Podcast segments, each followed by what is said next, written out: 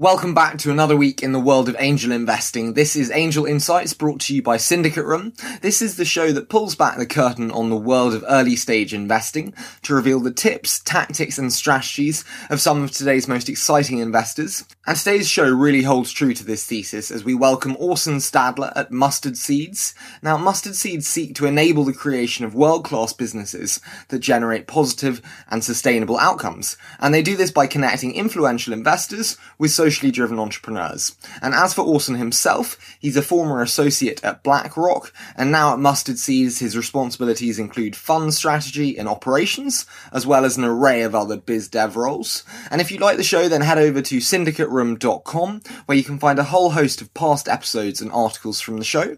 But now it's time to welcome the main man, Orson Stadler at Mustard Seeds. Orson, thank you so much for joining me on the show today. It's a pleasure to have you on. No, thank you very much for taking the time, Harry. Uh, looking forward to it. Now, I'd love to start today with a little about you and how you came to be in the seed investing game, and then if you could provide a little synopsis on what mustard seeds do.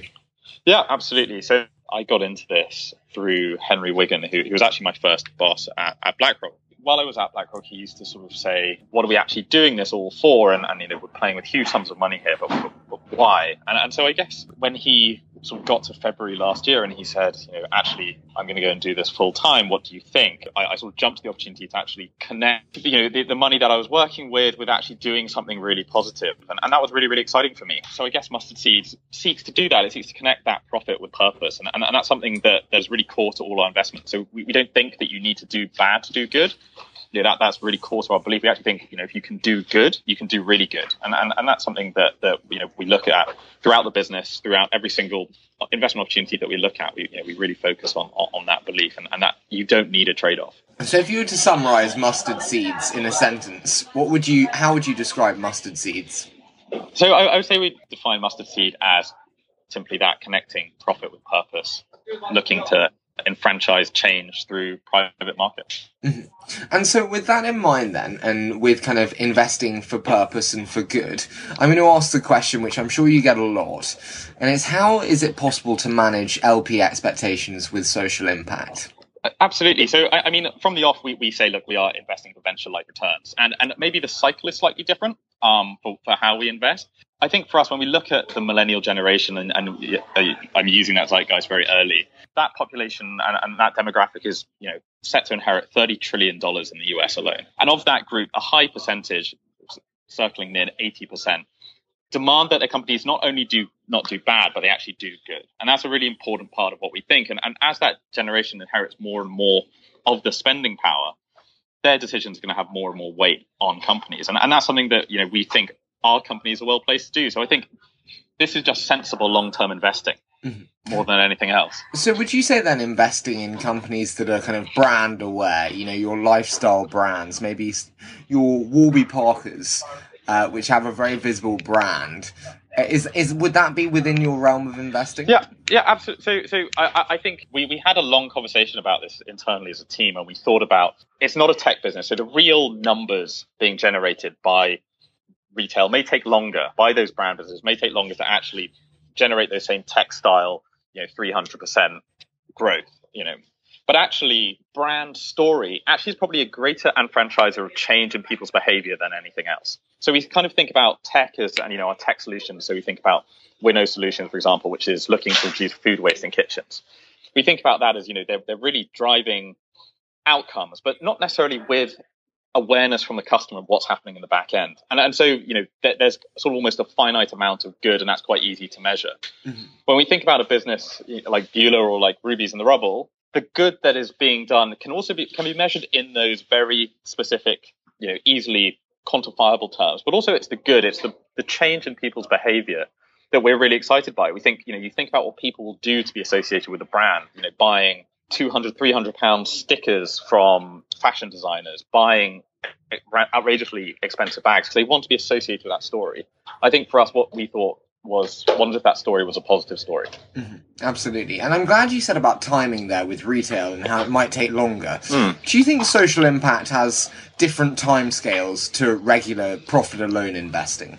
I, I, think we're too early to say whether that's true or not. We're taking the approach that potentially we have to be more patient. We don't right now. You know, our, our companies are going on and raising at multiples just the way you know other other you know size and stage funds are right now. So you know, right now I'd say that the cycle is is the same, but but we're sort of saying that maybe you get to a later stage where you have to manage less of an aligned shareholder group, and that's when you may have to t- take a slightly you know longer term view. But at this seed stage, which we're seeing quite analogous growth between other other investments. And you said there about your companies. Are they yeah. your incubated companies, your investments? How does this yeah, work? So, so, so I, I guess the mustard seed approach is very much one of partnership rather than the investor investee relationship. So we look to not only provide the capital, but we look to provide everything from commercial introductions to talent to sort of we call it hands-on consulting. So that's look, I just need a sounding board, and we need to just talk through this business model right now.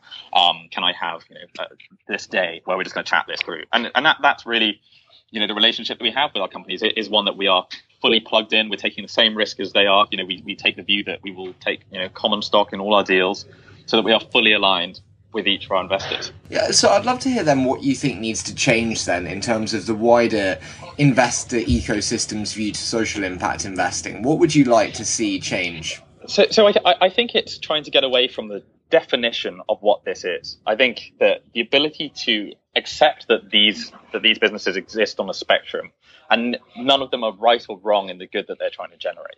I think that's really the key for us. So so you know potentially we're seen as you know further towards the, the pure finance side, and, and, and there are other businesses and other investors who sit closer towards the charity side. And I think we're all trying to achieve the same goal through you know, the generation of positive social outcomes. But at the end of the day, the way that we get there may be slightly different. I think just trying to move away from that definition of this is right and this is wrong is really the key that we can actually start supporting more and more of these businesses.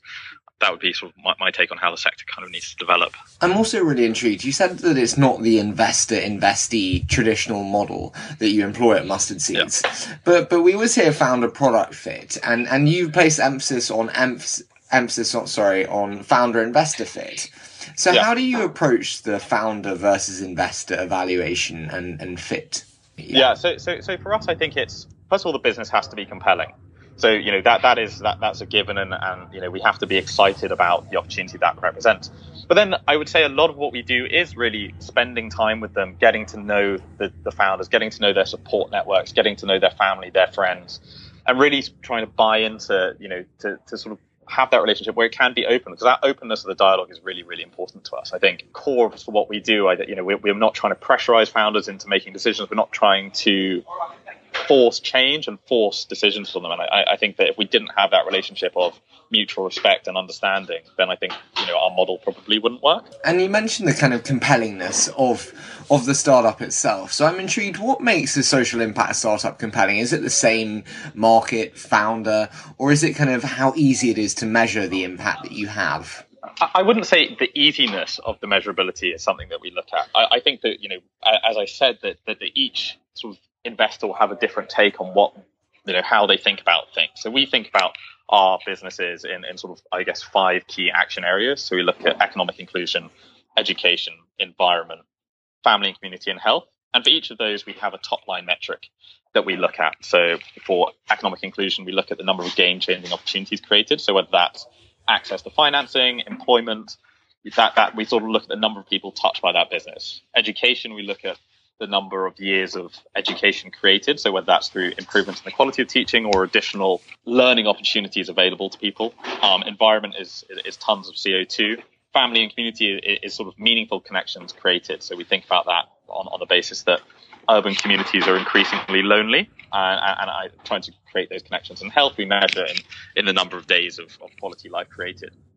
And for each of those metrics, we look at a company by company specific metric set, which then rolls up to that top level. We don't try to draw equivalencies between tons of CO2 and the days of life. I think you end up in a sort of moral hazard point there. But but that's you know that measurability is important to us. But we don't say just because it's easy, we have to do it. Because I think otherwise we just end up investing in health and environment businesses. Absolutely. And, I'm, I'm, intrigued there. You mentioned those five uh, different sectors that you're investing in. Uh, so, so talk to me. What one are you most excited by as in regards to the potential? Yeah, so so I think for us, you know, the, the ones that we were into, particularly interested in last year. So, we, you know, health was a, a, key part, a key area we were looking at last year. We thought that was really, really exciting. Just going forward, I think you know, education is something that we're we're still trying to crack. I think our existence in the UK makes it reasonably tricky to to be investing in education. Distribution with the UK school system as it is is, is actually very very difficult. And as, and and then when you move past that and say actually the schools won't be the payer, you run into that ability, that question over actually how inclusive is that education. So I think education is somewhere where we're actually going to be focusing a lot of our time this year. And what's wrong with the education system? Is it simply that the schools aren't the payers and the providers of the services, or I, I wouldn't say that there's something wrong with the UK education system.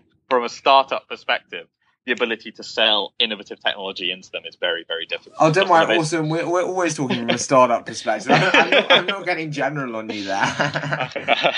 no, just, just, generally, just from a startup perspective, is the schools tend to be that you don't have these big school systems as you do in the US. You don't have these big groups where you could sell into the California sort of school system.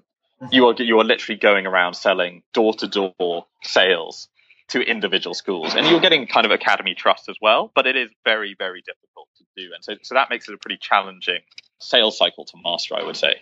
And you mentioned health. Is that in terms of consumer health, as in like consumer mobile health, or is that more like NHS data applications?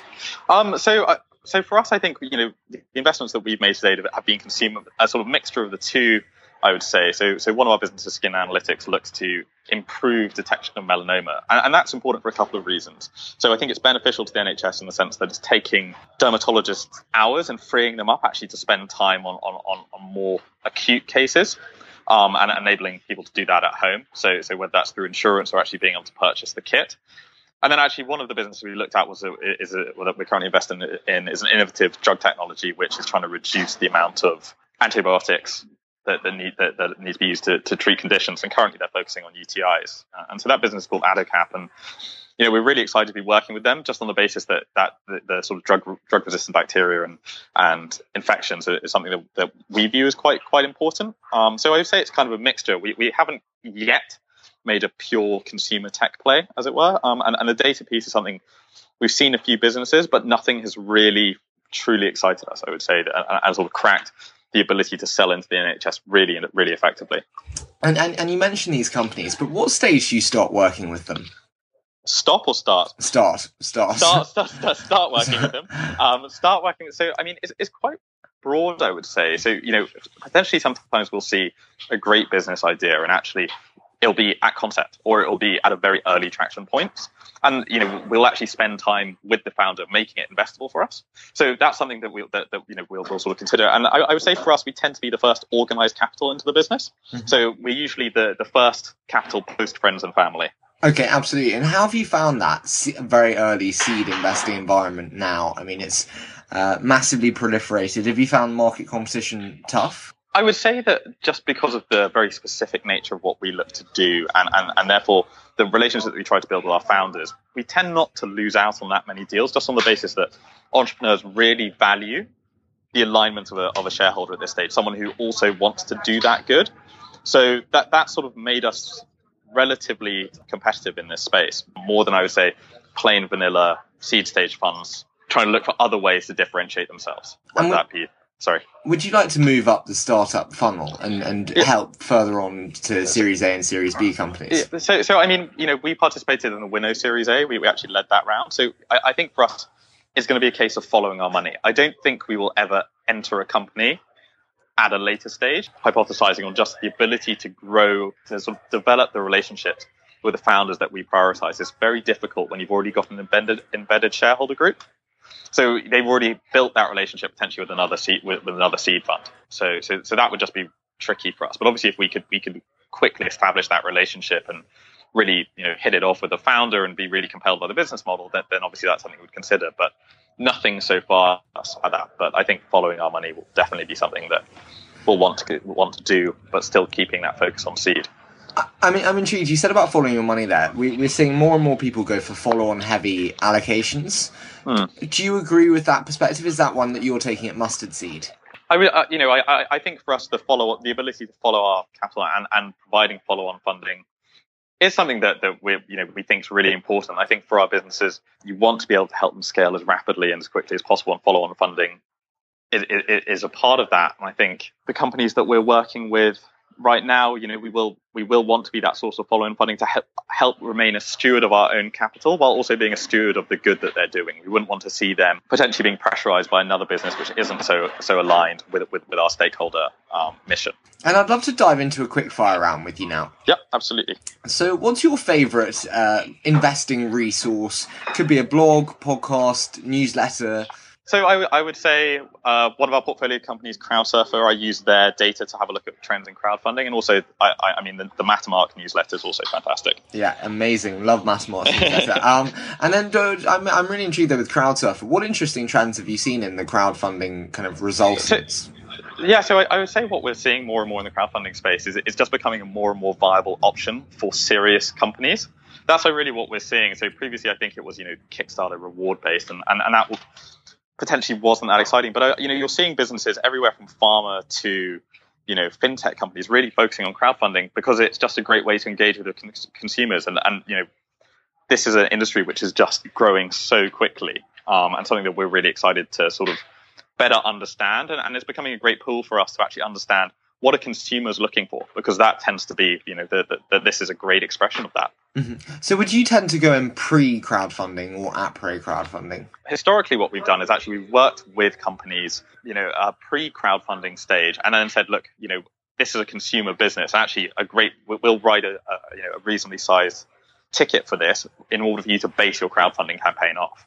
So we're very happy to take that you know that put that first tranche of capital in to actually facilitate the successful crowdfunding round. So we've done that with Skin Analytics, and, and, and we've done that with we, you know with, with Beulah now. And then and then what's been your biggest learning since joining Mustard Seeds from BlackRock? So I think our biggest learning has been just how important relationships are at this stage. You know, when you first come in, you sort of bring this arrogance of, yeah, I worked at a big financial institution, I get how this works give me my models, give me my spreadsheet, give me my data sources. And actually, I, I, don't think anything replaces relationships at this stage. And I think that that focus has been something that that you know everyone in the team has, has really taken on board and, and, and really learned from, and, and that's something that we try to do with all our companies, whether it's a whether it's a company we invest into, whether it's a company we don't invest to, is that this is a small space, and what goes around comes around. Mm-hmm. And being a responsible, receptive member of that community is just so important. What's your biggest tip for relationship building? Like mine would be try and do as many face to faces as possible. What would yours be? Yeah, I, I completely agree with the face to face. I think it's try and connect on things that are potentially just outside of work. Mm. I think I, I, think that that's a really important part of it. I think we get so focused on the professional nature of it, and it's important to maintain that. But also, you know, some of my best relationships with with our founders are based on things that are completely unwork related, and that's just a really important thing for us. Is we like to have that out of work connection that you can sort of, you know, when things are getting difficult, you know you can you can sort of have that relationship you can talk about things in that respect and, and that's yeah i love when entrepreneurs sort of have raised raise a point that's something i'm you know passionate about outside of the work whether that be sports or whether that's even superficial things like that that that's something that, that I, I, love when we connect with our, with our founders about and then i want to hear about your most recent public investment and why you said yes so I guess our most recent public investment would be would be Beulah. And, and why did we say yes? I, I think that this is a business where they've built a hugely compelling brand from scratch. And, and I think for us, we just felt this is a great opportunity to really build a brand that cares and makes people care. And, and, and that alignment between, you know, the, the, obviously the, the attractive margins and the attractive return that can be generated from a fashion business coupled with